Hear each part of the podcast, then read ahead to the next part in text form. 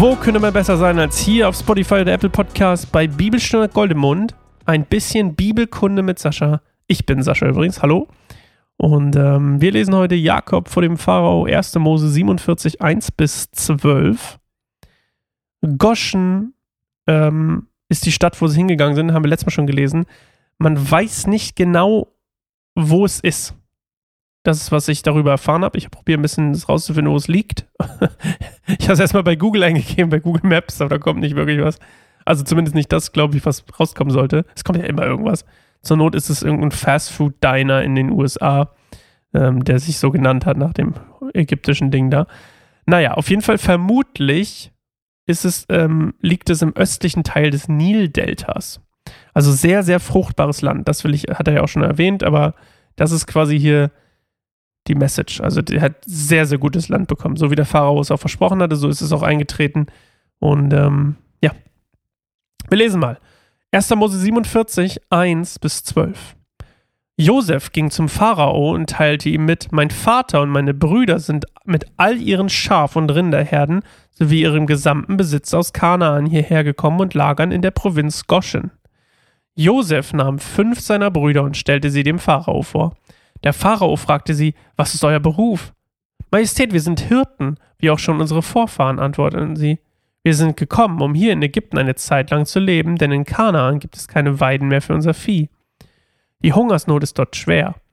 Bitte erlauben Sie uns doch, uns in der Provinz Goschen niederzulassen. Der Pharao sagte zu Josef: Deine Familie ist jetzt zu dir gekommen. Das ganze Land steht dir zur Verfügung. Lass deine Familie am besten, im besten Teil Ägyptens wohnen. Sie können sich in der Provinz Goschen niederlassen. Und wenn einige von ihnen besonders tüchtig sind, dann setze ich sie als Aufseher über, meine Vieh, über meinen Viehbestand ein. Danach führte Josef seinen Vater Jakob herein und stellte ihn dem Pharao vor. Und Jakob segnete den Pharao. Wie alt bist du? Fragte ihn der Pharao. Jakob antwortete: Ich lebe seit hundertdreißig Jahren als Gast auf dieser Erde. Und es waren harte Jahre, doch ich habe noch nicht annähernd das Alter meiner Vorfahren erreicht. Und Jakob segnete den Pharao noch einmal, bevor er ging.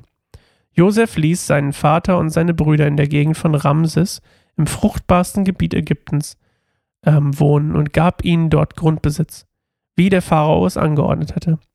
Er versorgte seinen Vater und seine Brüder auch mit Nahrung nach der Größe ihrer Familien. Also, die sind vom Pharao. Das fand ich auch interessant. Das, ähm, ich weiß nicht warum. Habe ich irgendwie, ist mir gerade erst aufgefallen. Ähm, er, Jakob segnet den Pharao zweimal. Am Anfang und am Ende. Das ist nett, oder? Ich meine, der Pharao glaubt ja nicht mal an den Gott, an den Jakob bzw. Israel glaubt. Also der Gott Israels ist nicht der Gott des Pharaos, würde ich sagen.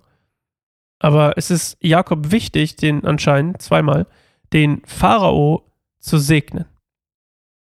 Also der Pharao, der an fremde Götter glaubt. Das finde ich halt schon interessant, weil wir haben oft so, aber vielleicht bin das, vielleicht ist das auch gar nicht, also muss ja auch nicht jeden treffen, aber manchmal habe ich das so Gefühl, wir Christen, ähm, wir sind so ein kleines, man, manchmal so ein kleines Kapsel, abgekapseltes kleines Völkchen, die so gerne bei sich bleiben und, und auch gerne mal das ein oder andere Wort, natürlich nicht alle, wahrscheinlich die meisten nicht, aber ein paar, ähm, und dann richtet sich das hier auch nur an ein paar. Ähm, ein paar, sagen wir mal, etwas extremere Freunde von uns, die sind auch, sagen wir mal, eher gegen Leute, die nicht an ihren Gott glauben.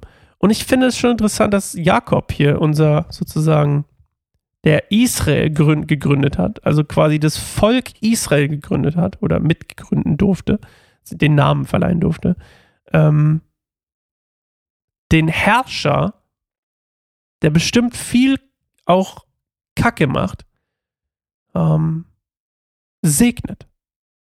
Anstatt ihn irgendwie, anstatt das Land einnehmen zu wollen oder ihn zu verfluchen oder was auch immer. Sondern er segnet ihn. Obwohl er ihn gar nicht kennt. Einfach nur erstmal de facto. Und klar, der ist großzügig und so cool, aber ich, ich würde einfach mal an die paar da draußen überlegen, okay, vielleicht ist es auch gut, wenn Leute andere Meinungen, anderen Glauben haben. Sie trotzdem zu segnen. Und ich gehe davon aus, dass der Segen auch tatsächlich gekommen ist, sonst hätte er es nämlich nicht gemacht. Da steht ja nicht, oh, Gott segnete ihn. Also Jakob betete und segnete ihn und dann kam der Segen auf ihn, sondern erstmal glaube ich, dass der Segen schon auf dem Pharao liegt, weil er gut zum Volk Israel ist. Ähm, da kommen wir auch gleich nochmal ein bisschen zu. Und, ähm, und dann, ja, wie gesagt, ich gehe davon aus, dass der Segen auf ihn liegt und, und das auch, obwohl er nicht an den Gott glaubt. Das finde ich einfach sehr interessant. Okay, wir hören uns morgen wieder zu einer neuen Folge Bibelstunde Goldemund. Tschüss.